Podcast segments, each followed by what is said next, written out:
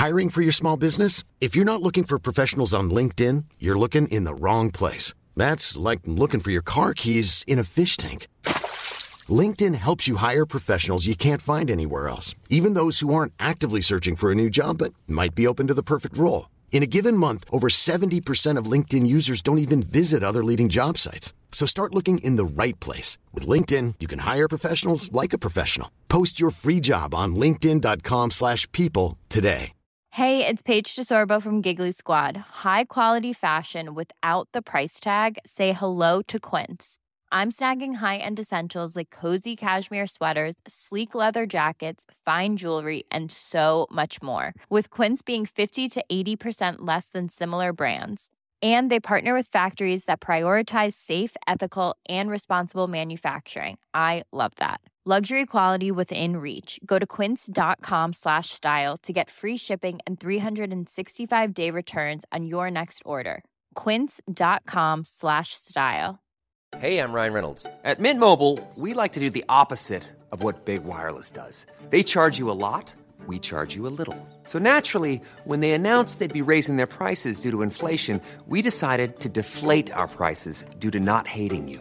That's right. We're cutting the price of Mint Unlimited from thirty dollars a month to just fifteen dollars a month. Give it a try at mintmobile.com slash switch. forty-five dollars up front for three months plus taxes and fees. Promo rate for new customers for limited time. Unlimited more than forty gigabytes per month slows. Full terms at mint mobile dot com.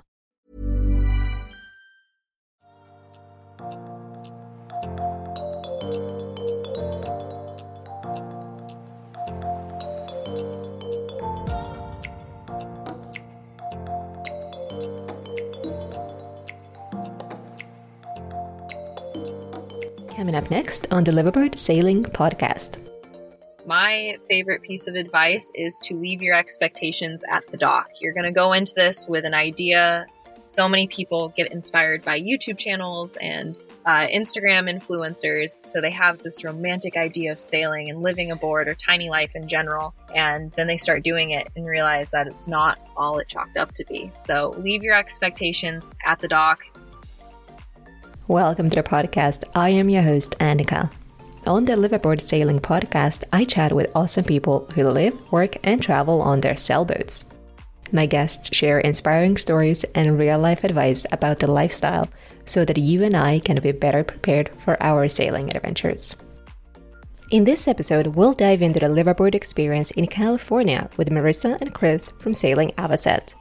They are a couple in their twenties who bought a sailboat that was a bit of a project boat, but as you'll hear, it was definitely worth it. We also talk a lot about the liveaboard life in a marina, what are the upsides and downsides of living on a boat in California, how much does it cost, and a lot more. If you are thinking about living on a boat, especially in a marina, you definitely want to listen to the tips and advice from Marissa and Chris. So without further ado, let's go. Why don't we get started with some introductions? And I know you're somewhere in California, but whereabouts in California are you? Yeah, so we are Chris and Marissa. We are the crew of sailing vessel Avocet. She's a nineteen seventy-nine Choy Lee forty-one. And for the past three years, we've been down here in Southern California in the Ventura area, working as hard as we can to get the boat ready to sail off into new horizons. And Ventura is uh, somewhere quite south, is it? Southern California? It's just below Central California, so it's it's on it's not as low as L A, so we're actually above Redondo Beach and Newport Beach, but we're right underneath Santa Barbara. So it's verging on Central California, but it is definitely Southern California. Yeah, it's a really sweet spot to be because you don't have all of the chaotic busyness of L A, but you also, or Santa Barbara for that matter, so it's just kind of a very relaxed area to be. So it's definitely unique in California. So you guys are a couple in your twenties. How have you ended up living on a sailboat or chosen to live on a sailboat? So that's that's kind of a funny story. Chris actually grew up in a sailing family, so I'll let him explain that. Yeah, I, I just grew up sailing big boats and small boats. Uh, we had a lake really close to my home called Huntington Lake, and that lake in lake in the in the summertime we took out boats from four feet up to twenty-five feet. And that's where I got my understanding of sailing, not only from just like a bare bones perspective, but that's also where I started racing. Uh, so taught racing at a young age at like twelve years old. And then that's actually what me and Marissa first got into. Her first day ever on a sailboat was in a regatta. And yes, I did suck her into that. It was like, oh, like come sailing. It'll be a nice getaway. Like it'll be fun. It's, it no, was it's not. relaxing. It was not. And sure enough, it was a regatta and it wasn't relaxing. But no, it was not. We did well and we learned a lot about communication very fast. And thank God she got the cruising, not only cruising, but she got, she got the sailing bug, uh, you know, very fast. So, yeah. So to reiterate, Chris grew yeah, up in a sailing fine. family. His, his family has a Mason forty-three sailboat that's been around for about thirty years or so. Um, so they grew up sailing pretty much every weekend in the San Francisco Bay Area, which is known to create very salty sailors. So Chris and his older brother took after that experience, and his older brother actually has a sailboat and lives aboard too. His brother John has a Hans Christian thirty-three. They've been cruising since twenty twelve, twenty thirteen. About ten, at least ten years now on that boat. Yeah. And yeah, so they've done a lot of cruising from Washington down the West Coast to the Panama Canal on the East Coast. So they've been a huge Uh, support team first and foremost, but also a lot of inspiration for us to do the same thing. Yeah. So when we were in college, it's really funny actually. So I was getting my double major. So I was really busy with my school studies. We were planning our wedding. We were preparing to move out, and we were trying to figure out where the heck we were going to live. So we were toying like with the a, idea yeah. of renting, maybe buying a house. And then Chris said, well, why not a boat? Let's I mean, we can do that for a little while until we figure out what we want to do. It's like, okay, good idea. So we first thought about so. the liveaboard boat idea, more of like a crash pad at first. And then when we started looking into boats more and more and more, we understood what we didn't want and what we did want. The first time we got on Avocet, it was like a very familiar feeling for me. Uh, like I said, I grew up on a Mason forty-three, so it's a very similar feeling inside. A lot of teak, heavy displacement boat. So when you step on it, the whole thing doesn't move over. And Marissa, uh, I think, you know, respected and really liked all those other things that I saw in it. So it was not the some, it was not the boat we were looking at to begin with. We were looking at production boats, um, but we ended up on Avocet just because it fell in a lot, you know, fell into place for us. So yeah, so the boat life thing. I mean, tiny living is a really cool concept, especially as it's become more popular over the years. You see so many tiny homes, van lifers, Uh, schoolies, and it's just incredible how someone can transform a small space and make it into a home. So I was really into that idea of the simplicity of it. So boat life kind of just checked all the boxes, and Avocet did a really good job of giving us a home. Yeah, that's kind of the long way to say that's how we ended up here. Yeah, no, that's really interesting. And uh, it's great to hear that you had that inspiration from the family. You know, you somebody close to you had already proven to you that this lifestyle is a real thing and a pretty cool one. And yeah, it definitely matches that tiny living trend.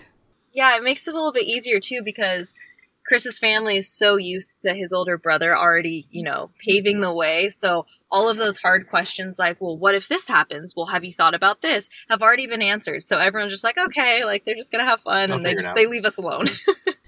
Exactly. And you talked a little bit about your boat, but how long have you lived on board now? Three years. Um, yeah, kind of. I mean, we moved aboard pretty much instantly. We graduated college, got married, and then moved aboard Avocet all within the span of a week. So it was... It was crazy.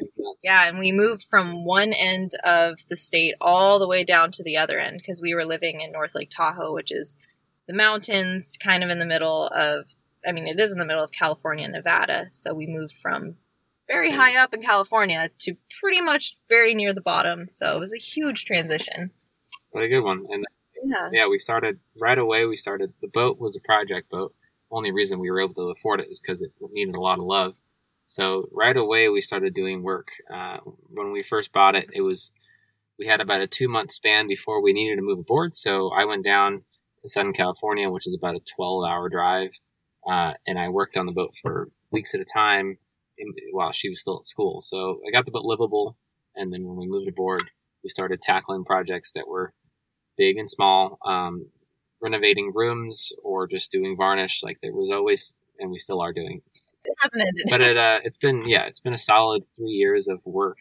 And I think going back to like having someone that like my brother who was, who has already done it, it's yes, you can get the inspiration of like, wow, I want to do that. But it, he's also been very real with me when it comes to like what it means to have a boat, and especially our age, nineteen seventy-nine, with all the teak. Yes, it's gorgeous, but there's just a lot of maintenance that you have to do like constantly.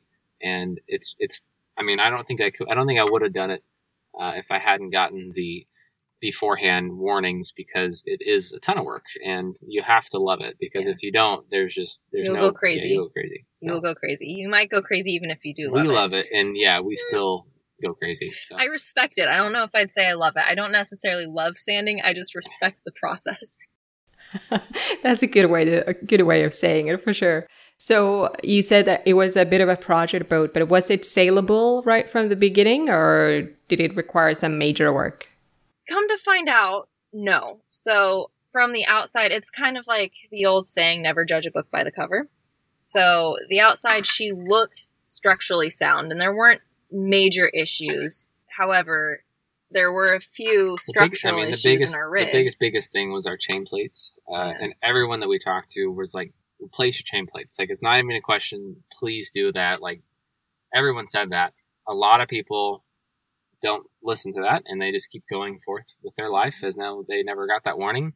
We definitely heeded that warning uh, very like right off the bat. So we didn't take the boat out sailing until we had the cap shroud, the backstay, and the stem piece all taken about, taken out, inspected, and then replaced everything because they were all cracking at the deck. So our sea trial was um, it was like gusting thirty knots. The seas were horrible, and we all looked at each other like we wanted to go sailing, we wanted to feel the boat, but none of us wanted to test the rig in that way. Yeah. And come to find out, after like pulling most of our chain plates pulled apart in pieces. Um, they we were, literally broke apart in our yeah, hands. We most were really, really recently. happy we hadn't done that sale. Yeah, so it's actually a good thing we replaced those chain plates and those crucial pieces when we did, because when we finished replacing our chain plates, all we had left were the... Yeah, so we did the cap shroud, backstay, and then we took the boat sailing for about a year and a half. And then when we got around to it, the lowers, so there's four lowers on our boat, those were all behind cabinetry. Mm-hmm. So I really had to like destroy the cabin in order to get at those. So we pushed that out for about a year and a half uh, with the mentality of, yeah, we got the cap shrouds, like the rig should stay up. It'll hold. If we had, a, you know, a chain plate break. And those ones were actually the worst. Those are the ones where literally like they were just coming apart in pieces. Like they were, yeah. there was nothing left of them, and it was terrifying. So they rusted through yeah. and they cracked apart in Chris's hand. And I'm I'm actually in the process of writing an article about chain plates. So I'll send that to you when it's finished. But that so yeah, was the, rig the was biggest a big one. concern. And then the engine was the biggest concern too, and the wiring. Engine wiring, I mean, pretty much all three weren't ideal. And a lot of, like, the wiring yeah. alone was a giant fire hazard. So uh, I think I, I think our boat got along through good grace and whatever. We were know, lucky. Touching we were very wood lucky. For forty years, because some of the stuff we pulled out in the last three years is, is just amazing that it hadn't either caught yeah. fire or sank. So in retrospect, in regards to your question, it seems like it wasn't that big of a deal, but now the more I think about it and we talk about it, I feel like it's actually kind of a big deal. And it all comes back down to like where like a lot of people have different mentalities on what you know, what is good? What is what is a good amount of corrosion? What is a good amount of whatever? Like, the, and a lot of people would say that's fine, you can keep going. But when chain plates are falling apart in your hands, I, that's where I cross the line. So yeah, but uh, yeah. What are your favorite qualities? So it's a Choy Lee from nineteen seventy-nine, about forty-one feet. So what are your fa- favorite qualities? Like on the well, inside or outside? You mentioned the teak. So I've seen the boat; it is beautiful, very classic looking, gorgeous boat. But what are your favorite features? So, I mean, I I didn't come from a sailing background, so I'm still very new and very curious about multiple boat designs. I like to take a look at everything. It doesn't matter the year. It doesn't matter the style. I like to break down what I'm looking at and figure out what I like and don't like. But what I have figured out is that through every boat I've looked at, I tend to gravitate more traditional styles. So, like... Choy Lee, Hans Christian, Sparkman Stephens, that's actually one of my favorite designs just because they have classic lines. There's a lot of teak, beautiful bright work, and generally and heavy displacement. I was going to say, like, you kind of you kind of yeah. gravitate toward heavy displacement boats because we've been on a lot of production boats in the last couple of years, and we've sailed them in very good weather and very bad weather. And you can just kind of, like, understand clearly, wow, it's amazing how much of a difference twenty-seven thousand pounds underneath you feels compared to ten thousand or fifteen thousand, yeah. even at the, at the same length. Yeah. When funny enough, when we first stepped on our boat, I didn't like it. I hated it. It was such a unique design, and I was so unfamiliar with it that I remember we walked down the companionway. I looked at Chris. I was like, this isn't it. And he's like, just just feel me out. Just hang out for like an hour. Let's take a look, get a feel for him. I'm like, fine. So we're looking around, pulling up all the cabinets and looking into things. I'm like, and I started to warm up to it. I'm like, okay, I'm, I'm seeing the big picture. If we can fix X, Y, and Z, I can see myself in this boat. But one of the biggest selling points for me was having a comfortable galley. We have a huge fridge, um, a lot of counter space. We have a lot of seating area so we can host a lot of people. And we have an aft cabin, which was definitely on our list of important things. We can appreciate V-berths, but it just isn't our style. For comfort, we prefer sleeping in an aft cabin. So Avocet had pretty much everything we wanted in a boat except for a stall shower, which we feel that a boat of that size should have a dedicated stall shower. But later on, we did remedy that by pretty much completely changing the blueprint of our head. Yeah, stall we didn't shower. actually put a stall shower in. It physically wasn't able to do that, but we, we moved everything to one side, so now we have a shower curtain that, that yeah. shades all of the all of the stuff you don't want to have to get wet. So it works. So, you improvise with yeah. everything on a walking, boat. There's a lot of compromise. Walking down into our boats, like I don't think she liked it because it was different, very different compared to other boats. Instead of having like a, a saloon off to the left and like a L shape or a U shape, uh, our boat, you walk down the stairs, you have our Uh, on the starboard side, you have an aft cor- or an aft stateroom. On the port side, you have aft quarter berth, and then you have the nav station. And then you, on forward of that, you have her big galley, which is kind of like an L shape, but it's it's a little bit bigger than that. So you have a giant, I almost call it an island, where the actual fridge is. It's big enough that you can put like a full size, extra large pizza box in, We've in many it. of them. So that was like a selling point alone. And then you walk forward of that, and you have this giant U-shaped, it's like a horseshoe um, salon, salon table. So it's interesting. It has butterfly tables. They pop up on either side, and you can fit. We've had ten people at our table. Ten people and, and three kids. And it's uh, yeah. it's huge for what it is. And then in front of that, you have a very, it's I mean, it, it's, it's a, a small, modified V-berth. We've, it's a V-berth, but it's yeah. definitely on the small side. Um, you, you can fit a whole, a couple can fit up there. It's more comfortable alone. Really big things on the inside of our boat that I love is that all of our weight, like big weight, like the engine, is nice and low and centerline. Uh, it is underneath the floor, so you have to clean it more often. However, it's a it's it has the weight where you want it, which is nice and low. And um, anyways, that's really great. We have our tankages. It's like similar story. All the fuel is is fiberglass into the keel, and then our water tanks are also fiberglass tanks, and those are up underneath our uh, salon benches. So all of our weight is nice and low, and most of our livable space, I would say, is actually underneath the waterline. Oh, yeah, absolutely. Um, we don't have a very high cabin top. I fit just barely, and we don't have very much headroom either. So we have six foot one headroom in the boat. Uh, that's, I would say, the one thing that I would love to have more of, but it is what it is. Yeah. We, again, we're nice and low, so Compromise. She sails very nicely. Um, she stiffens up at about fifteen degrees. She points incredibly well. And uh, contrast to that, to the boat I grew up sailing, Mason forty-three, that boat stiffens up at like forty-five degrees. So you're like on your ear all the time. So, so just imagine trying yeah. to cook at a forty degree angle. It's it's not happening. And there's people who do it. I follow oh, yeah. a few people. Families. Who, families yeah, yeah. who live on Mason forty-threes. And there's videos of them cooking while underway, and the boat's fully at a forty degree angle. I'm like, oh my goodness. Yeah. They are braver than you. I yeah. am. Yeah, that's pretty wild. But that's why I love hearing about these uh, not really lesser known boats, but you know, the ones that are not the typical production boats, because they are so unique. They're just maybe less of them made, or I don't know, maybe it's the age thing that they were just a little more different in their design. And they uh, I find a lot of the older boats that I see on Yacht World, and they look super cool. Like there's like, oh, that's really unique. So it's super cool to hear about these different kind of boat designs and then what your favorite qualities are. So I'm learning as I'm listening. I like this. Yeah, and then and like the last thing on the inside is that there's just tons of storage. Like that's another big difference yeah. between like our, our boat versus a newer production boat. Uh, newer production boats, you have a, a giant, vast cavity inside, so it feels huge inside, which is nice. But it's there's two big things I don't like about that. Is in, in a seaway, you have a much higher tendency to get thrown across the room, and much higher, uh, you're, you're much more able to get hurt, which I don't like. And then you will lose a lot of storage. So like we can fit just so much crap in our boat. I mean, it's incredible. Like it really is. Uh, that was another big thing when we, when we were looking at boats. We were looking at Catalinas and stuff like that. And it came, we came to the realization the first time we stepped on one that we could not fit all of my video gear, all of our tools, all of our clothes. Or our cats. Or our cat stuff. I mean, there was just like a lot of like check marks that were not happening. So yeah. Being able to store things properly and safely inside uh, when it comes to not only our personal items, but also like food for actually doing crossings is like huge. I mean, way huge. Yeah, no, that's a great list. And, and we'll definitely, you know, I can appreciate the need for space, especially as you live and work uh, on the boat. And, and we'll get to that in a moment. But as we are in the winter season, I have to ask about winter in California, because I've talked to a lot of people in the Pacific Northwest, but you guys are a few thousand miles and kilometers south. So how are the winters uh, over there in your area? Super mild.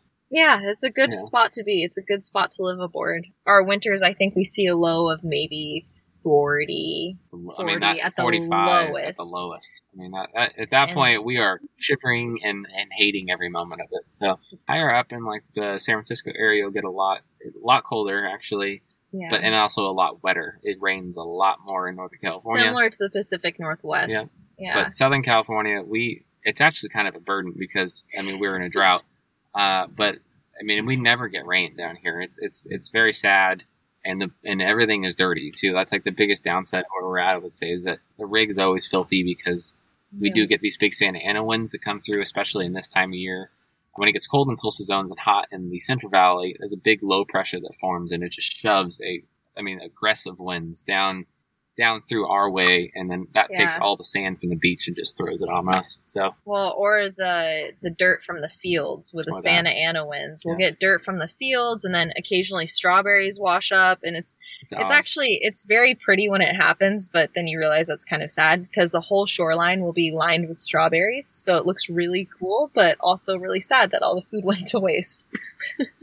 Oh, that's so weird. I never heard of that. I'll have to Google that and, and find some photos. But how aggressive are the winds? Like, do you sail in the winter months? Oh, yeah. And, and there's, there's, very good, there's very good telltales when you're going to have those things happen. Weather reporting is fairly accurate down here. Uh, but like a Santa Ana will be reported on at least a week in advance. And if you're out at the islands, like the Santa Cruz Islands that we have right out in our back door, there's plenty of places that you can wrap around and get coverage from. Um, we do go sailing, and if one of those pops up, we've actually been in the ocean with a Santa Ana. Yeah, it was it one was of not those. Inter- it was not fun. It but. was one of those things where, I mean, Chris grew up sailing in the Bay, and Bay Area sailors are very hardy sailors that deal with high winds, but they don't deal with swell because the San Francisco Bay doesn't necessarily have swell. Mm. So we were actually sailing back from Santa Barbara, and we're like, oh no, there's a Santa Ana wind. And, oh, we're fine. We'll reef. It's going to be okay. We were not okay. We were okay, but it was it was a big lesson where we realized we are never going was, to push ourselves that sporty, way again. Yeah. It was very sporty. There was a moment where Chris had to run up to the bow to secure our anchor that was trying to deploy while underway. I was in the cockpit holding on to our bimini, which was trying to fly off, while at the helm trying to keep us straight and make sure Chris didn't fall overboard. And the, and the Santa Anas, are they range, like a mild one is like the twenty-five to thirty knot range. Aggressive ones are like the forty-five to fifty. The last one we had was a sixty knot to yeah. sixty-five. I mean, so that, that's not that's not nothing. They're you know gale, what I mean? They're, that, gale yeah, winds they're, they're for very, sure. very aggressive when they can. So people do sail in them. I don't think they mean to, though. Only if you have, have to. to. I would yeah. not recommend it. Yeah, that's interesting. But there is some other good sailing there. And, and I was going to ask whether it's tempting to consider going to Mexico for the winter, but it kind of sounds like the situation weather-wise isn't too bad over there. No, it, it, and they're they're odd, they're oddball events too. So they, they're it's not like a, oh we'll have one every weekend. It's like oh we might have one this month or two this month. Or like la- I think actually two years ago it was fairly aggressive. We had one almost every week. And other than that, you have just a beautiful ten to fifteen knots coming from the northwest that is pretty predictable every day. However, Mexico so, still sounds very nice. Yes. So we're hoping by this time next year we'll be in Mexico. Depends on the last bits of our boat projects. We will definitely, hell or high water, we'll be in Mexico this time next year. Right. Next season we'll be there. All right. That's amazing. I love having these goals. And I've seen uh, quite a few people cross the border to Mexico, which is uh, in the you know recent weeks. And it's so exciting to see people go into um, a different country and, and see what uh, exciting things lie over there. But one thing, um, one place I've seen you guys visit and talk about is the Channel Islands. And I see other people visit them as well on Instagram, of course. For someone who doesn't know a whole lot about the area at all, tell me more about these Channel Islands, because everybody seems to be raving about them. So uh, what are they all about? How far are they?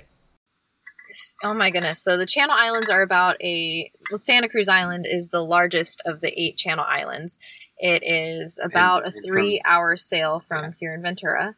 And Four hours, modestly. It's about eighteen miles away, nautical miles away. Yeah. eighteen nautical miles away. So it's the largest of the eight Channel Islands. A lot of people think of Catalina Island, which does have inhabitants on it full time. It's a very touristy place, beautiful, but you go there to spend money. The northern islands, such as Santa Cruz, which is the most popular, is absolutely wild. You are in such a unique place where it can feel like the Mediterranean. It can feel like Mexico. It can feel like a jungle, just because there's so many different microclimates on the island and so many different It just doesn't feel like California uh, too. Yeah. I think that's the biggest thing, is that you go, you have a four hour sail and then you feel like you're some, you're a world away. So uh, beautiful waters, incredible sea life. Like, like Santa Cruz Island, there's nobody there. So you can go on a hike and see like two people. You can and, only get there by boat too. Yeah. So there are Um, tour guides that go out there called island packers. So it's like a cattle boat filled with people that shuttle out there. And there's two campgrounds on the islands for these people to go hang out at for a weekend or a week at a time and then go home. But on some of the more remote parts of the island that you can only get by, get to by personal boat, those are really the most unique spots because, I mean, I don't I don't want to give out all of our secrets, but I think that the more we talk about the Channel Islands, the more known they get, the more protection they'll get, because it is a marine sanctuary in a few spots. And um, there's also eight endemic species on the island, including the island fox, which is smaller than our cat, and the island blue jay, which is a gorgeous blue jay in a really deep blue color. And there's been times where these species are nearly endangered, nearly extinct. So the Channel Islands Conservancy has done a great job protecting these islands and keeping them safe and around for future generations. So there's a lot to see out there. It's beautiful, great diving, hiking, snorkeling, uh, boating, and sights to see. It's just incredible. So I could talk about them all day. I've done a lot of research and worked very closely with the Conservancy and the National Park, picking their brain to know more. And there's also a lot of history, too. So although the Channel Islands are not lived on, the northern ones, that Santa Cruz Island is not inhabited by anybody, but it did have natives that lived on the land. And then the island was used for ranching for a while. It was privately owned, and there were the Santa Cruz Island sheep that were sold off into uh, San Francisco. So there's still an olive orchard out there as well. Yeah, you still see the remnants of ranch life around Santa Cruz Island. Like there's still the ranch houses, there's still the stables, and then the olive orchard that's a feral orchard now. So it's really cool to feel. I don't I don't know how to explain it. It's just such a unique feeling, which is why I will ramble on about it if you don't stop me. It sounds like a lovely place, and I love hearing that there are still sort of those untouched uh, areas as well, because I see and hear that a lot in British Columbia, and for me it's easier to understand that, like, because I'm more familiar with, with B C, that yeah, of course, B C has a lot of untouched land, but it's so great to hear that even somewhere, you know, close to big population centers, uh, like all the cities in Southern California, that you there's still those little gems that you can go and find. Uh, can you sail there year-round? Are they like a year-round kind of destination? Yeah, yeah, you can sail there year-round. It's more popular in the summertime just because that's when the weather's a little more favorable. The winters can get very cold out there, but there's a lot of different microclimates, like I mentioned. So it could be like fifty degrees here on the mainland, and it could be seventy degrees out there, which is so wild. And it's also like wintertime here, like October, November, highest points to have a Santa Ana event. It's also kind of known as the Southern California summer. During the summer months, it can we can have stuff like June gloom. It can be very not great. This is the best time in this area usually. And anyway, so basically, we all we already said to you earlier that wintertime is kind of a fad anyways here. It's it's always nice here. Uh, growing up in Northern California, we actually did have different seasons. Here, you can use epoxy all year long, or you could have a bathing suit on your, all year long. So, like, no matter what you're doing, you're kind of set, which yeah. is great. Okay, sold. Southern California liveaboard. None of this Pacific Northwest rain and, and uh, winter and snow and all that. So that sounds great. I'm Sandra, and I'm just the professional your small business was looking for. But you didn't hire me because you didn't use LinkedIn Jobs. LinkedIn has professionals you can't find anywhere else, including those who aren't actively looking for a new job, but might be open to the perfect role, like me.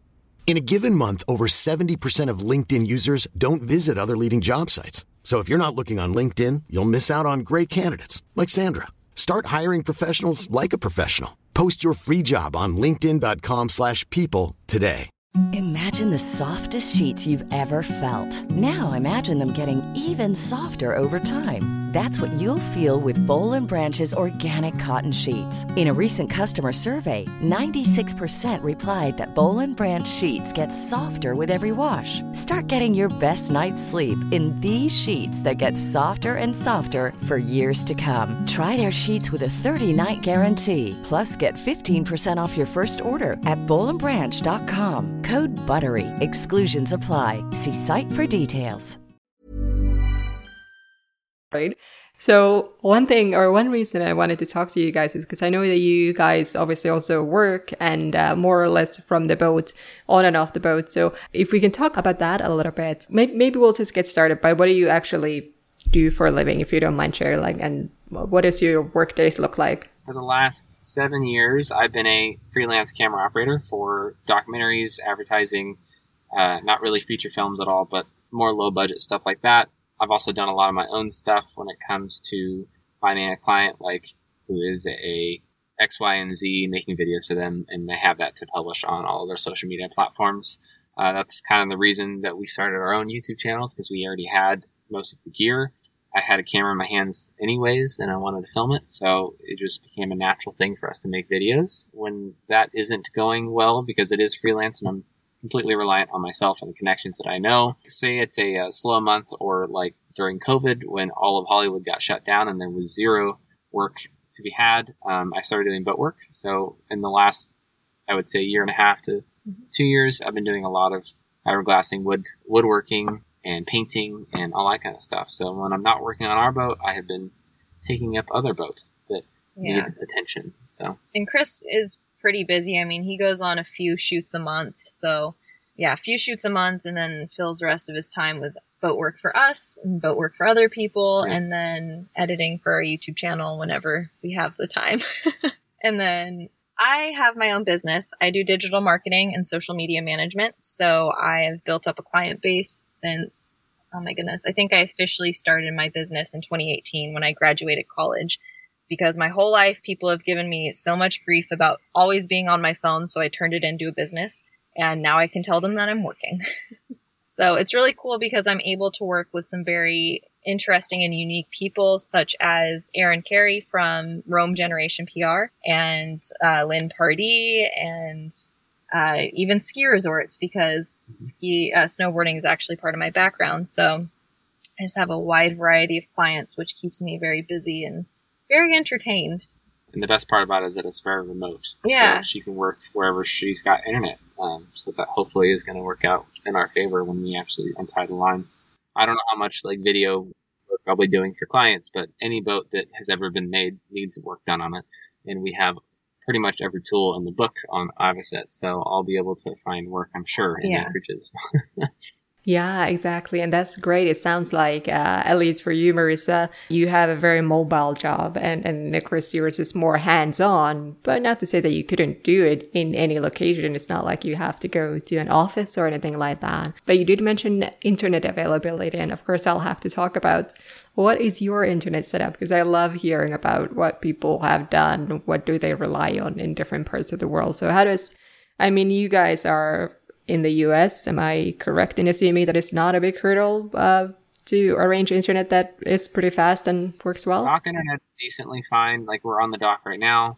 Uh, but something that's worked actually a lot better for us is that we just have unlimited plans on our phone now mm-hmm. that have actually come down way in price compared to, like, say, five years ago. So for twenty-five bucks a month, we can have unlimited data, and we just do personal hotspots wherever we have uh, decent internet connection yeah. and cellular connection. So we've been at the Anchorage in Santa Barbara, and, you know, I'm editing and uploading, and you're doing whatever you're doing.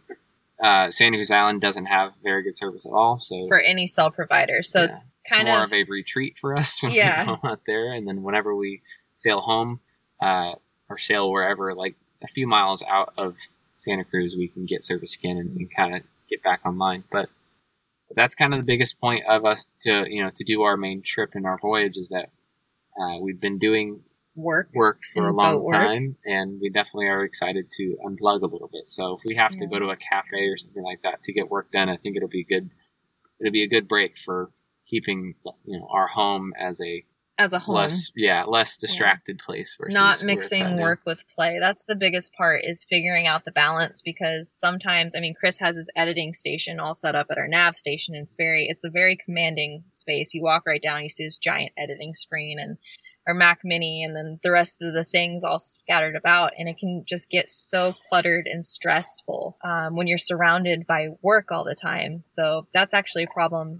I don't know if it's really a problem. It's more like just a thought when it comes to our YouTube channel, is that Chris is working on filming and editing anyways for clients and getting paid to do that. And the last thing he wants to do when he gets home from a week-long shoot where he's going from six in the morning till eight o'clock at night is sit down and edit our YouTube videos, which is basically just hours of sifting through footage of us sanding. Yeah. It's not very fun for him. So uh, it's not the last thing I want to do, but it's also not the first thing I want. I'd rather just lay down and relax for a little bit and not edit. But and that's why we've um, only been able to do about one YouTube video a month, um, because we're trying to find that balance of work and play and how to keep this fun for us, because once our YouTube channel or any of our social media begins to feel like work, we're done. Yeah, it's not, not fun. We're yeah. not. Yeah. yeah, and that makes total sense. Even as someone who works from a home, I find it sometimes just nice to go to a coffee shop to work, just to, you know, get a reason to leave the house, especially like now still Canada's quite conservative with the pandemic thing, still limiting things a little bit. So it just feels like such a big thing to go to a coffee shop now. So I totally get that, getting a little change of scenery to get a little bit of a, you know, more inspiration just away from the the normal surroundings. Um, I mean, of course, the office is always there, but don't really want to go back to the office. So you guys then obviously, you mentioned that you uh, are in a marina. Is it hard to find a liveaboard slip in your region? Because I comparing it to like British Columbia is difficult. So how is it there? Yeah, so California is a little bit tricky in that in that concept. There's places like in the Bay Area which have kind of ruined the liveaboard vibe for a lot of people, and it's no one's fault in particular, but rotting boats are very expensive to deal with. So the past ten years, I'd say there's been a issue where people have either abandoned their boats or the boats have fallen into disrepair and they awesome. refuse to pay slip fees. I think that's the last thirty years. Yeah. Last thirty yeah, years. And it costs these cities a lot of money to deal with. So one of the things that people have turned to is just saying no more liveaboards, because that tends to be part of the root of the problem is people living on their boats, and then they can't pay for things, and then it just it goes downhill from there. And, and the other part of it too is that at that point the cities start cracking down on liveaboard Uh, like availability. Uh, usually each city has a percentage of that they allow in the in their marinas. Usually it's like in the thirty to forty percent. Some people are at fifty percent, but in the last, I'd say ten years, they've knocked that down from like yeah. thirty percent to fifteen percent to ten percent, five percent. So and like it now varies. It varies per yeah. city and what the ordinance is. But a big issue with California is that the California Coastal Commission, which controls any waterway connected to California coast, um, they are pretty much king in this region. So what they say goes. And it's been a battle with them trying to essentially prove that just because you're living on a boat doesn't mean that you're damaging the environment, because there are inherent risks involved with boating in general, you know, with bottom paint and uh, black water and just gray water in general. You're adding a lot of things to the environment. So with the thought that you have someone living on their boat full time, they see it as that's only going to increase the issue. So they're trying to keep the waterways clean, which we appreciate, but it can also make it harder for liveaboards like Chris and I who care about the environment and just want to live on a boat. So it's a very strange balance, a weird time too, since Chris mentioned there are so many cities that are cracking down on that percentage. Um, I, the marina that we're at currently is only five percent liveaboard, where the neighboring one is fifty percent, but the wait list for that marina is about five years long. So that's an issue you run into a lot. And, and I think too, like uh, if you talk to any, if you call any marina in California and say, hey, I'd like to get a liveaboard slip, I would say there's a ninety-five percent chance they're going to send you packing. Uh, they're just going to tell you that they're full or that they have a wait list. list. But, but I think the number one best advice is that don't just take that for what it is. You have to dig a little deeper when it comes to California. And liveaboard slips, you have to come in and show a face, show the boat. That helps a lot. Showing a boat that isn't, you know, two steps away from being a fire sinking. hazard or sinking uh, goes a long ways. And then if you're just a nice person, uh, that goes the rest, that goes, you know, the next mile. So. Good intentioned people tend to be favored. So you live uh, in a marina in uh, Ventura, California area. Can you give a general idea of what's sort of the general amount of money that you would pay for a liveaboard slip, or kind of like the monthly costs that go with uh, being a liveaboard uh, in a marina in your region? Yeah, so in our region, it's a little bit unique because we live in a blue-collar region where we're in between L A, which is definitely kind of more hoity-toity, as well as Santa Barbara. But our region, I would say a slip non-liveaboard for a forty-foot boat runs between five hundred dollars to eight hundred dollars. And then the liveaboard fees on top of that for two people would run anywhere from two hundred dollars to four hundred dollars. So um, it's still cheaper in relation to renting an apartment in California. Absolutely. But then there's the cost of electrical if the marina does electrical charges or water. Fortunately, the marina we're at does not charge for water, and our electrical usage is very low due to our solar and our lithium batteries. So that's been awesome. But yeah, that's generally the cost in this region. Yeah, no, I appreciate you sharing. It's sometimes it's so hard to get the actual answers uh, for these questions. So thank you for sharing that. And what kind of facilities do you have in the marina, or do you even care about, like, do you do your own laundry on the boat and showers and all that on the boat? Or facilities are really important, especially, I mean, when you're paying a thousand dollars plus a month, it's not cheap. So yeah. I like to have nice bathrooms. I grew up in Berkeley where the bathrooms were not so great, didn't even have laundry really really that you could do, and if you had laundry it was a trek away and you're going to get mugged on the way there. Yeah, you don't go out um, at night around there. So like I've seen really really bad where like you don't want to touch the walls. Here in Ventura, um, it's actually been, I mean, everywhere I've gone to down here has been like really nice. Santa Barbara has great facilities uh, where we are at in Ventura Isle. They just remodeled everything. So everything's like brand new, which is awesome. And then it's kind of just across the board, you'll find that I would say in this area, uh, Northern California, things are starting to get revamped, which is good. Um, but yeah, I mean, it's, It's sort of a toss bag whether or not people for are going to have nice facilities. Yeah, for us, when we go cruising, we're not going to be in a marina. But when we are paying the money to be in a marina, we want to make sure that the living situation is everything that it could it. be. Yeah, yeah, we want to get the worth out of it. Which so. is laundry, which is a nice hot shower, which is those yeah. kind of things. Yeah, and the ba- all three bathrooms. So there's three bathrooms on property, and they were all newly remodeled. Really nice. Um, we're within walking distance of a grocery store mm-hmm. and uh, numerous different marine stores as well. We yeah. are able to get boat parts really easily. It's a really which great is, area, Ventura, to do yeah. boat work. Like there's a lot of knowledgeable people here, but also it's very inexpensive to just get materials, which is great. Yeah, so that's another thing to keep in mind is anywhere where you're going to have a slip, you want to make sure you have access to the things you need to survive. So facilities are fantastic. Um, the location is fantastic. And we're so close to the Channel Islands, it literally cannot get better than where we are spot. at. That's awesome. I'm glad you have a great spot that you, you're living in. And you mentioned earlier that you've now been liveaboards for about three years and, you know, you're working on the boat, uh, you're uh, working on your jobs and the boat from the boat, uh, you know, preparing for new adventures. So I'm wondering, is there any source of frustration that you're experiencing these days as a liveaboard? Uh, maybe something that, you know, someone who's just dreaming about this doesn't even think about? Is there something you're dealing with, finding something that is a challenge or anything like that?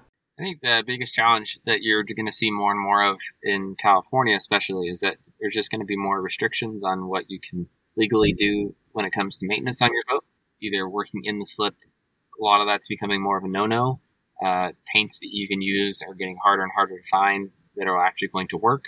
Another thing that's very common is that there's yearly uh, rate bumps. So expect a five percent rate increase almost every year, if not every two years. So it is just getting more and more expensive, like housing itself.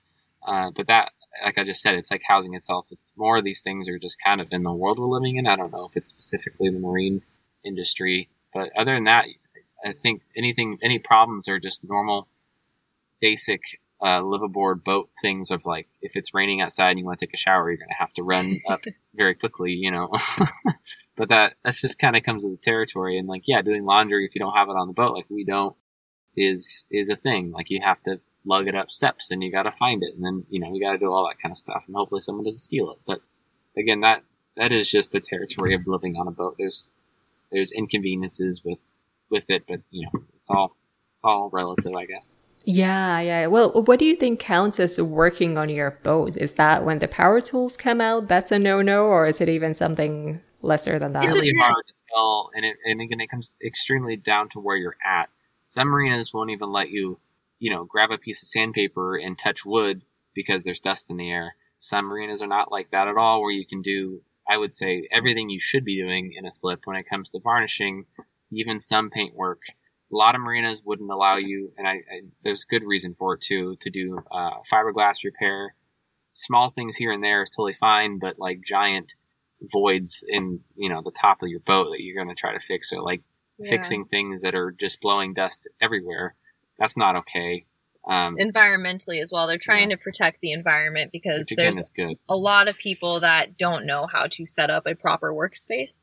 So there, there's a lot of human error where you'll get oil in the water, you'll get fiberglass dust, you'll get resin, you'll get uh, varnish, teak oil, all these things that go in the water. And people forget that just because you're in a marina doesn't mean that it doesn't affect marine life. I mean, we've had dolphins come through the marina, and just to see the state of the water sometimes, sometimes there'll be oil from some of the fishing rigs that come in and blow their bilges. And it's just, it, it really hurts to yeah. see, because sometimes, I mean, you can feel so removed from that idea, and you can be so invested in the romantic side of sailing that you forget that there is inherent risk and consequences for the in, the irresponsibleness. Um, it was like when if we you bought, do something wrong. When we bought our boat, the, the bilge was was covered in oil. I mean, there was oil, and like the, the bilge itself had inches of oil in it. Uh, that was like so. Every time the bilge pump would go on, we would just it, the boat would just blow oil everywhere, and it was a huge problem. And it was one of those things where it's like, God, I can't believe this is, this has gone on for forty years. Like, that's insane to me. So that, yeah. that was like the first thing we did was scrub our bilge clean to the point where you could eat out of it, basically. Uh, because I, I did not have the heart to let, I mean, I remember I turned off the bilge pump the first day, and we did like, we would sink. than, like I did not have the heart for that stuff to go in the, in the ocean. And, and there's some things that like are kind of out of your control, whether or not you can do it. A job like that in the water, like if your fuel tanks start leaking, and you know, you're just like, some things you just have to have the mentality of like, I need to get out of the water because I I should be more responsible than than trying to get away with something, because the, the consequences of messing up the oceans is, in my opinion, too too big of a risk. Yeah. But, uh, yeah. But we we've done a lot of work on it. Like Ventura has been very uh, gracious with us, because very we've done, lenient, very lenient. We've very done trusting. A lot of work in our slip, like tons. Like we built our bulwarks, we did all the painting. Uh, not all the painting. We not did. all the paint, like the topside yeah. paint, but on the on the deck, we did all of the non-skid, all of the varnish, interior. I rebuilt. I mean, we rebuilt the entire thing. So like, there's been yeah. many sheets of four by, you know, many, many, many four by eight sheets plywood that have gone down to the boat and been cut. And uh, I mean, we keep a clean space, but. That actually leads into another thing, is that so many people see us doing this work, not only just on YouTube, but even on the dock. We always want to make sure we're setting a good example, and that people don't see us doing something and saying, oh, well, they did it, so I can do this, because Chris and I take a lot of pride and put a lot of effort into keeping such a clean space that we don't want other people to mimic what we do and fall short of that standard, because there is such an inherent risk, as mentioned. So we don't want that to be our fault per se. We don't want, you know, someone to drop a whole can of varnish or oil or something in the water and be like, oh, well, I saw that they were doing this project and I thought I could do it, but I didn't do it right. So now we have just, a just common a oil spill. Yeah, just common, yeah. just common decency. I think can go a long common way. Sense. But, you know, common sense is not always that common, and there's a lot of ignorance, uh, but, you know, good meaning, but ignorant people out there as well. So I really appreciate that you are uh, taking extra considerations there. Yes. And, and it overall is a great thing that the marinas are strict if the idea is to protect the environment and everybody else's sort of uh, comfort um, for living in the marina. So so it's, it's not all bad, but I can understand that it certainly causes some challenges and frustrations when you need to do when you need to get stuff done. I would say, and I actually I thought of something that would be the biggest annoyance uh, is dealing with waste in, in the uh, in the slip, because you're not pumping it out.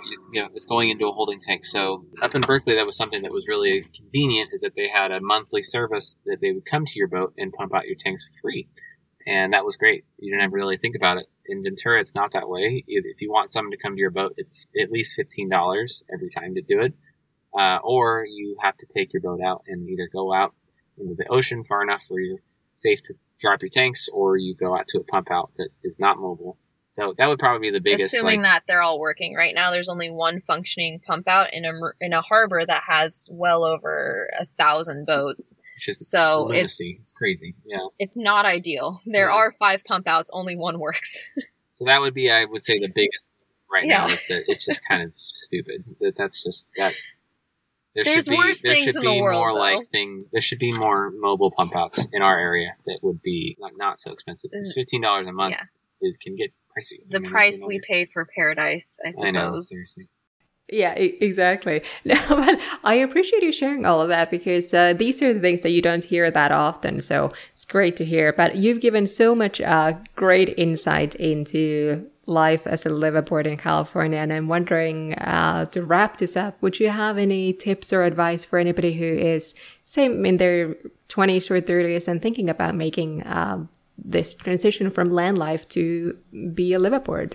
Yeah, so we actually get that question quite a bit. And my favorite piece of advice is to leave your expectations at the dock. You're going to go into this with an idea. So many people get inspired by YouTube channels and uh, Instagram influencers. So they have this romantic idea of sailing and living aboard or tiny life in general. And then they start doing it and realize that it's not all it chalked up to be. So leave your expectations at the dock. Get on as many boats as you can. There's so many different designs out there and so many different things that can meet your needs. So the best thing to do is to figure out what you want in a boat and what you don't want, and then narrow down the list from there. Other than that, it's everything else is good. But there's there's always moments of like, why am I doing this? Like when the holding tank blows apart and you have to deal with that at twelve o'clock in the, in the night, or, you know, that's just an example, but like those kind of things are constant on a boat. You have them. There's, there's always something that blows up in your face that you didn't expect that was going to happen today. So like you have to, at least in my experience, we've, we've tried to just take things with like more of a comedic relief moment of like, oh, I guess I'm going to do this today like, versus getting mad, because yeah. it is so frequent that if you got upset every time it happened, it wouldn't be fun in my opinion. So life is supposed to be fun. Yeah. Life is supposed to be fun. So make those tough moments fun. Yeah. Because when you're looking back, I promise they will be ten times as funny, even yeah. if in the moment you are wishing you lived far away from the ocean. Yeah. So find the silver lining, and, uh, you know, at least they will make good stories uh, for a podcast. Exactly. Well, that's fantastic. I appreciate you sh- uh, sharing all these good tips and advice. And uh, I would love to hear, where can people go follow you guys along? You mentioned a YouTube channel. I've mentioned you guys on Instagram. So can you just throw out your handles and any- anywhere else you may want to direct people to check you guys out at? Absolutely. So you can find us pretty much on any social media platform if you search S V Avocet. Our YouTube channel is Sailing Avocet, and our website is s v avocet dot com. So uh, feel free to reach out to us and ask questions. We're always happy to answer questions about boat projects, or sailing life in general. So there you have it. Definitely go give Chris and Marissa a follow on YouTube or social media. They are a lovely couple with a ton of good advice to share.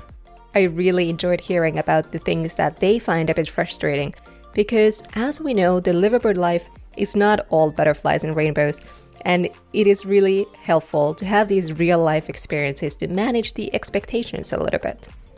Next week is a bit of a special episode again, as I dive deep into all things insurance. This episode will be super valuable, and it kind of already changed my boat shopping plans, so definitely stay tuned for that one. It will be out next Wednesday, and until then, you can find me on social media and Patreon as Liveaboard Sailing Podcast. Bye for now!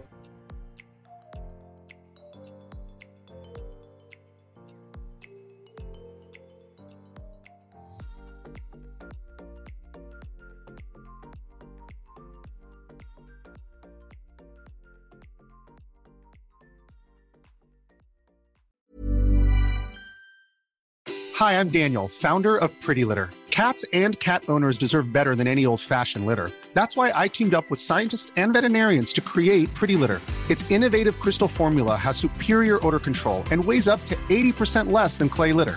Pretty Litter even monitors health by changing colors to help detect early signs of potential illness. It's the world's smartest kitty litter.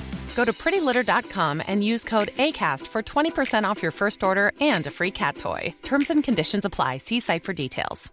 Imagine the softest sheets you've ever felt. Now imagine them getting even softer over time. That's what you'll feel with Boll and Branch's organic cotton sheets. In a recent customer survey, ninety-six percent replied that Boll and Branch sheets get softer with every wash. Start getting your best night's sleep in these sheets that get softer and softer for years to come. Try their sheets with a thirty night guarantee. Plus, get fifteen percent off your first order at boll and branch dot com. Code BUTTERY. Exclusions apply. See site for details. Planning for your next trip? Elevate your travel style with Quince. Quince has all the jet-setting essentials you'll want for your next getaway, like European linen, premium luggage options, buttery soft Italian leather bags, and so much more. And is all priced at fifty to eighty percent less than similar brands. Plus, Quince only works with factories that use safe and ethical manufacturing practices. Pack your bags with high-quality essentials you'll be wearing for vacations to come with Quince. Go to quince dot com slash pack for free shipping and three sixty-five day returns.